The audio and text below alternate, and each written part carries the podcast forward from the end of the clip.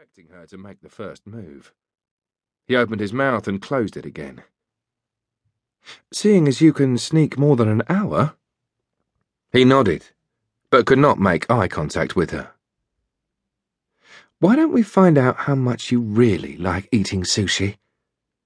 It was deliberately crude, and she felt herself redden as she said it, but she could see straight away that it had done the trick. He muttered, "Christ!" as the crinkly smile became a stupid grin. He waved the waiter across, pointing to Anna's empty plates as well as his own to indicate that he would be paying for both of them.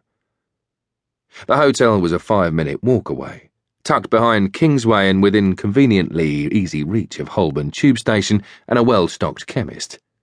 A notch or two up from a travel lodge without being silly money. He took out his wallet as they approached the reception desk. "I'm not a hooker," Anna said. "I know that." "I'm perfectly happy to pay my share of the room." "Look, it's not a problem," he said. "You said you were temping, so—" "Fine. Whatever."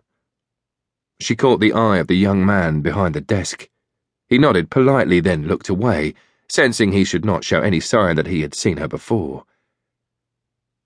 "If you want to be flash, you can order us a bottle of something," Anna said, then turned and walked across the lobby. In the lift, he finally asked her name. She shook her head. "Ingrid? Angelina? Michelle? Whatever turns you on the most. It's more exciting that way." She closed her eyes and moaned softly as his hand moved to stroke her backside.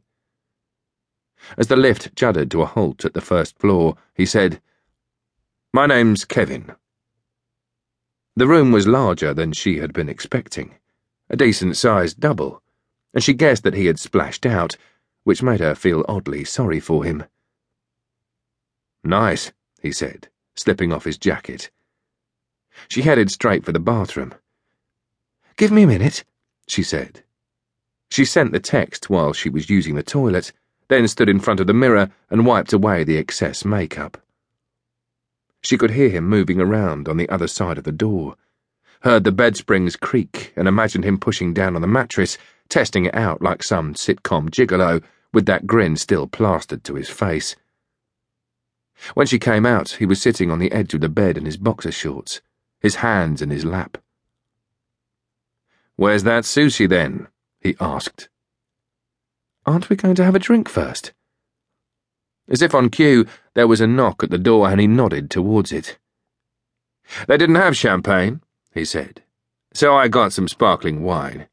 It's more or less the same price, actually." Anna moved quickly to the door and opened it, then turned and saw Kevin's face whiten and fall when his wife stepped into the room. "Oh, shit," he said, one hand still covering the rapidly dwindling erection, while the other scrabbled for shirt and trousers. The woman watched him from the doorway, clutched her handbag to her stomach, said, "You sad wanker!" "She picked me up, for heaven's sake!" He jabbed a finger in Anna's direction. "I was just having my bloody lunch and this tart—" "I know," his wife said.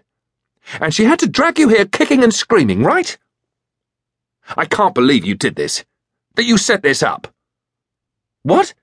You can't believe I didn't trust you?" Anna tried to squeeze past the man's wife towards the door. "I'd better get out of your way." The woman nodded quickly and stood aside. "The money's already gone into your firm's account," she said. "Right, thanks." "You bitch!" Kevin shouted. He was still struggling to yank his trousers on and almost tumbled, bracing himself against the chest of drawers. Anna opened the door. "And don't flatter yourself either, love. It was only because it was on offer." The wife had tears in her eyes, but still managed a look that was somewhere between pity and rage. It seemed to Anna that both were aimed as much at her as at the woman's husband.